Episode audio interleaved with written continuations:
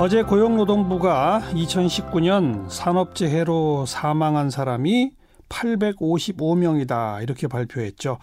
물론 2018년보다 100명 이상 줄어들긴 했습니다만 1년에 855명이 산재로 목숨을 잃는다. 참 어마어마한 숫자입니다.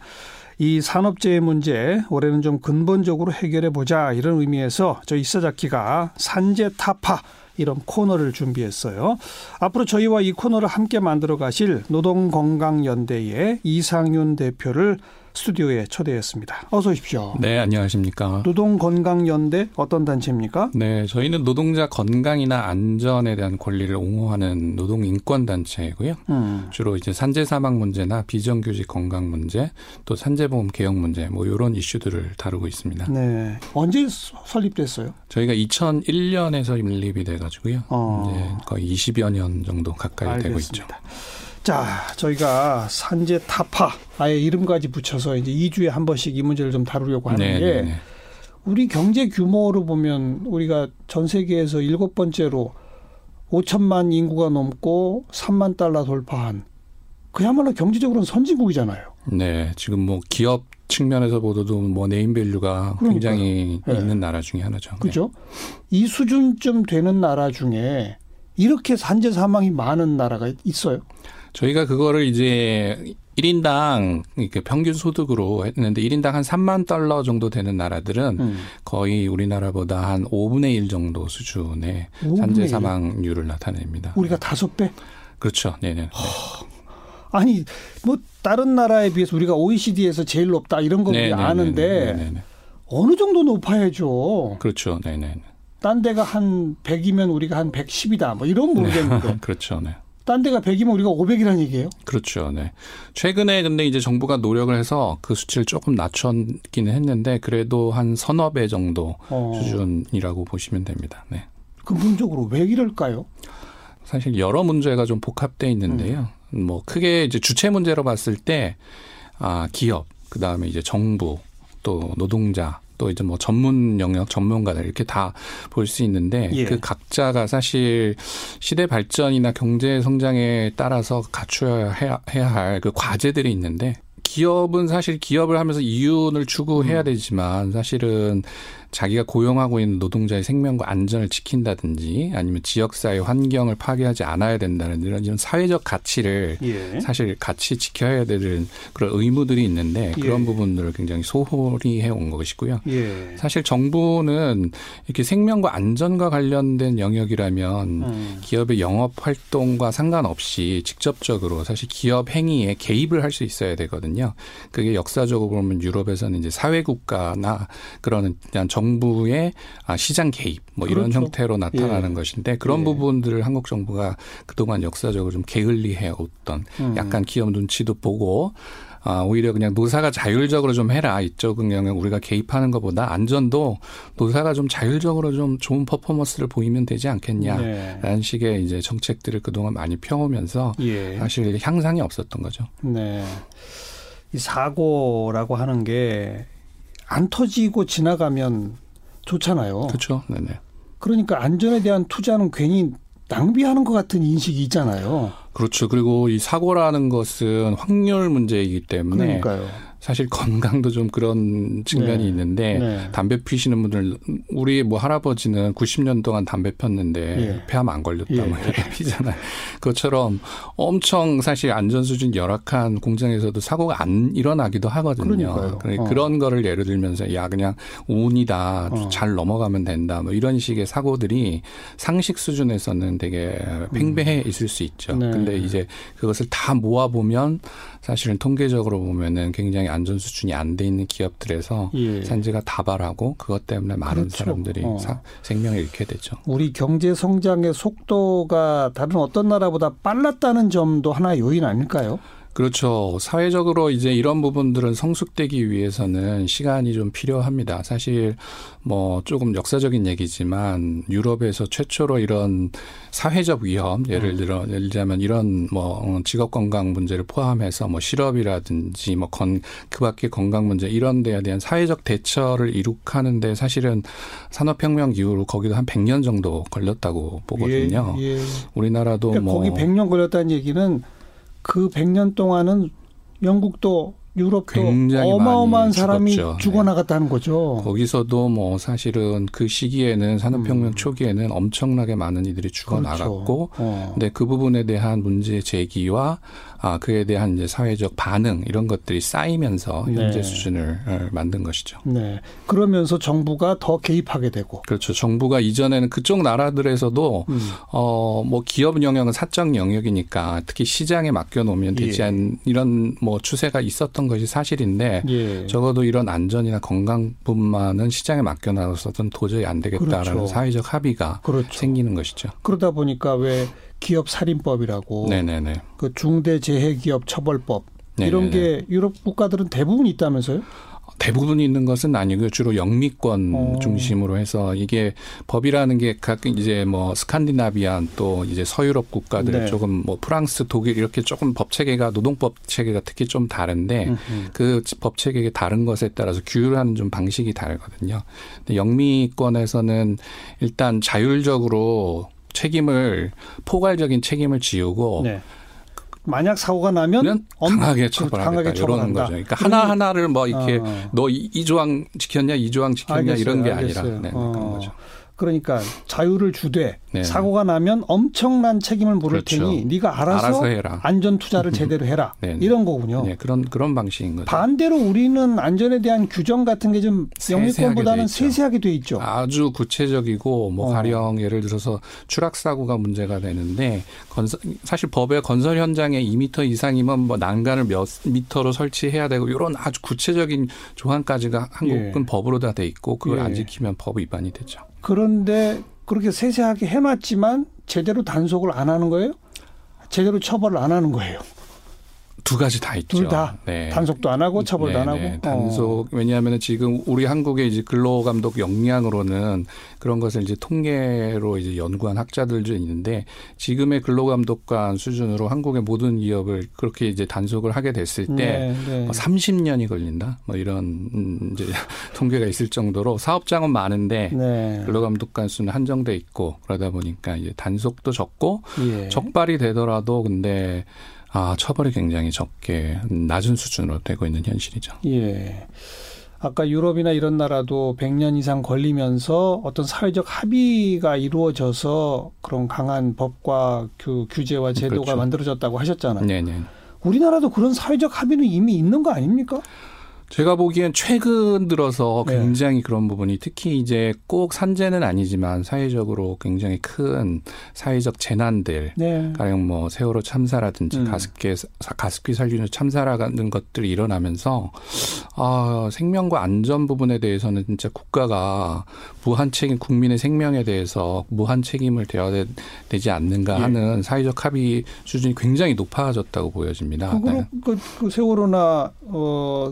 가습기 살균제 이거 말고 구의역 사고, 그렇죠. 또 김영균 사고 네네. 이런 것도 국민적 관심사가 되고 네네. 그로 인해서 뭐 법 개정으로까지 연결도 되고 그렇습니다. 이 정도면 사회적 합의가 있는 거라고 봐야 되지 않아요? 네, 국민들이 이런 것들은 도저히 더 이상 못 참겠다. 네, 1인당 어. 3만 불 시대에 한국 사회에 있어서는 안 되는 일이다라는 어, 정서적 공감대라고 네. 할수 있죠. 네. 이런 부분들은 충분히 형성되어 있는 것 같긴 한데 예. 사실은 예. 조금 더 많은 논의가 필요한 것이 그 아까 굳이 제가 정서적 공감대라고 음. 표현한 것은 그것을 넘어서 이성적 공감대까지 이제 가려면 네. 사실은 이걸 위해서 사실 사회가 바뀌어야 되는 부분들이 있거든요. 그렇죠. 그런 어. 부분까지 우리 국민들에게 설명을 하면서 동의받아가는 과정이 조금 더 필요할 것으로 생각됩니다. 하지만 음. 정서적 공감대가 기반에 있기 때문에 그 속도는 굉장히 빠를 것으로 생각되는데 그 부분은 이제 음, 정치인들이 얼마나 그렇죠. 자신의 과제로 그렇죠. 삼고 잘 하느냐가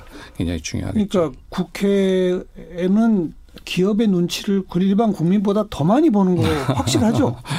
그렇죠. 뭐 근데 사실은 그 부분은 상수로 봐야겠죠. 왜냐하면 뭐 어느 나라나 사실 정치인들에게 이제 로비력이 있는 이해관계 당사자들이 발언력이 세다는 거는 이제 상수로 봐야 할 텐데 문제는 그런 상수와 별개로 이 국민적 정서적 공감대에 예민하게 정치인들이 반응하느냐 네. 이게 좀 다른 측면이라고 보는데 네. 사실 국민들이나 한국 사회는 굉장히 빠르게 변화가고 있는데 예, 예. 정치인들이 제일 늦게 변화하고 그렇죠. 있는 것 같습니다. 어. 네. 국민들이 이 문제에 대해서 이만큼 문제 의식을 가지고 있다라는 걸 오히려 정치인들이 잘 모르고 있지 않나라는 생각 가끔 하거든요. 저는 모른다고 생각 안 해요. 아는데 네. 버티는 거죠. 뭐 그럴 수도 있고요. 근데 뭐 중대재해기업 처벌법 같은 경우는 그, 사실은 그 법 필요하다고 네네. 해서 그걸 제정하기 위한 연대 운동에 지금 위원장 맡고 계시잖아요. 네, 집행위원장을 그죠? 하고 어. 있습니다. 네네.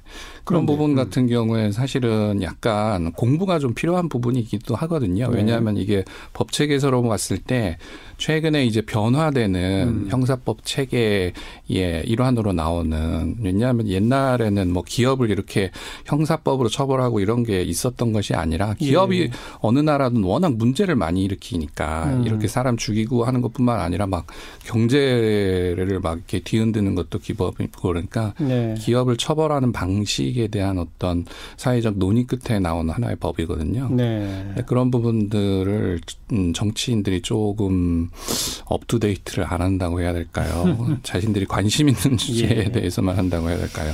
그런 부분 좀 있는 것 같습니다. 자, 전체 숫자에 있어서 우리가 비슷한 경제 규모에 비해 다섯 배나 된다. 네네. 네. 업종으로 보면 제일 압도적인 게 역시 건설업입니까? 네, 건설업이 사실은 뭐 어느 나라나 사실 음. 건설업이 가장 위험한 업, 건설업 제조업이 가장 위험한 업종이기 때문에 음. 가장 심각한 문제를 가지고 있다고 봐야겠죠. 근데 이제 한국적 특수성은 이제 다른 나라에도 건설업은 다 있거든요. 네. 뭐 아파트 안 세우는 나라 없고, 그렇죠. 또 뭐 이런저런 건물 토목 공사 안 하는 나라 없는데 그런 데서는 사람이 죽지는 않거든요. 어. 근데 한국에서는 이제 위험하다는 이유만으로 설명되지 않게 못하게 굉장히 너무 많은 사람들이 죽는다는 게 문제죠. 어. 업종으로 보면 건설업이 1등. 네네. 두 번째는 제조업. 아무래도 제조업인데 제조업. 이제 음. 중소규모의 대, 대기업 제조업들 중에서는 일부 예외 가령 뭐 이제 현대중공업 같이 조선업처럼 굉장히 좀 위험한 예. 제조업을 제외하고는 대부분 이제 중소규모의 음. 뭐 금속이라든지 기계라든지 이런 것들을 제조하는 업종에서 사망 사고 같은 경우는 좀 많죠. 네.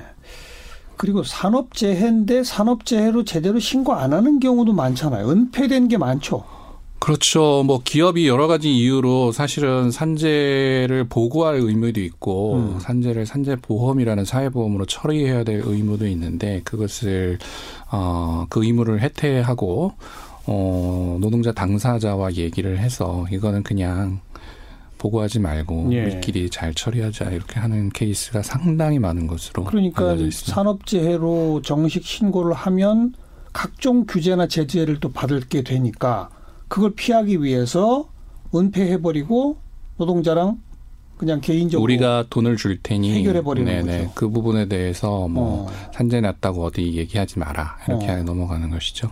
그, 그 은폐율이라고 하는 거는 혹시 국제 비교가 가능할까요? 이건 어렵죠. 예, 그거는 뭐 굉장히 어렵고요. 근데 이제 어, 국가 간 비교는 어, 어려운데 음, 음. 한국 내에서 어느 정도가 은폐되는지는 여러 가지 이제 연구자들이 추정 방식을 통해서 어, 했는데 현재 산재 규모보다 뭐 작게는 한 세배 음. 내지는 많게는 한 열 배 이상 어. 지금 뭐 있을 것이다. 은폐가 되고 있다라는 예. 연구 결과들이 있습니다. 드러나는 게 그러니까 10분의 1이나 그렇죠. 3분의 1밖에 오히려 지금 어. 물론 사망 사고는 은폐하기는 힘 힘듭니다. 사람이 죽으면 사망 사고는 다 드러나죠. 그 부분도 아주 엽기적으로 은폐하는 케이스가 없기는 없는데 그건 너무 엽기적인 거고. 예를 들면 어떤 거예요? 엽기적이라는 게? 그러니까 사람이 죽었는데 그 가족들이랑 이제 다 얘기를 해서 어. 그런 경우 이제 가족이 소수인 경우겠죠. 어. 네, 그래서 이 경우에 뭐 집에서 죽은 걸로 하자. 어. 경찰에서 조사가 나오거든요. 예, 이제 뭐 예. 사망 원인에 대해서는 누구나 다 이렇게 특히 이렇게 사고사나 아니면 음. 병사가 아닌 다음에는 어. 그렇게 해서 입을 맞춰서 하는, 경우가 경우도. 아주 드물게 있는데 그건 그렇게 가족들은 다 입을 맞추기는 예, 어렵죠. 어렵기 네. 때문에 흔하지는 않고요. 그러니까 사망 숫자는 그래도 거의 다 드러난. 난다고 봐야 돼요. 그렇죠. 그러나 네네. 부상으로 가면 어마어마하게 또 은폐가 되고 있을 것이다. 재밌는 통계를 하나 알려드리면 한국이 OECD 국가 대비 아까 같은 그 1인당 국민소득 수준 아니라 전체로 하면은 사망은 한 세 배 정도 되거든요. 예, 예. 아, 근데 재밌는 게 일반 그냥 일반 산재는 5분의 1이 적어요. 이해가 되세요? 사망은 많이 되는데 알겠어요. 이거 어. 이거를 그냥 그게 음, 제대로 된 통계라면 한국은 산재가 일어나갔다 하면 다 죽는 산재다. 가벼운 산재는 없다. 네. 뭐 이런 게 되는데 그게 이제 얼마만큼 사실 한국에서 일반 음. 죽는 이제 사망 예. 사고가 아닌 다음에는 얼마나 많은 예. 산재가 은폐되느냐를 단적으로 보여주는 것이죠. 알겠습니다. 업종으로는 건설업, 제조업 그리고 은폐가 많고 그 다음에 기업 규모로 보면 중소업체들이 많다. 네네. 그건 또 항상 문제가 되는 위험의 외주화, 그렇죠. 하청, 재하청, 삼청 이런 이 구조에 또 문제가 있는 거죠. 그렇죠. 뭐 건설업 같은 경우에 이제 다단계 음. 하도급이 대표적으로 문제가 되고 사실 제조업 같은 경우에 직접적인 그런 하청은 아니지만 예. 우리나라 이제 중소기업들은 사실은 대기업에 다 납품하는 예. 납품 부품 납품 업체인 경우가 많거든요. 음. 그 경우에 이제 뭐 상생 이 정부도 많이 얘기하는데 중소기업 상생 뭐 이런 거 얘기할 때처럼 뭐 납품 단가 후려치기라든지 이런 네. 것들 제대로 비용을 지급하지 않는 문제들이 누적되면서 음. 사실 그 기업은 그 운영하기도 빠듯한 거죠. 예. 음. 그러면 뭐 그 기업에서 안전 조치하기는 되게 힘든 거죠. 그나마 최근 들어서 조금 빠른 속도로 줄이고 있다, 줄고 있다. 그건 맞는 거예요.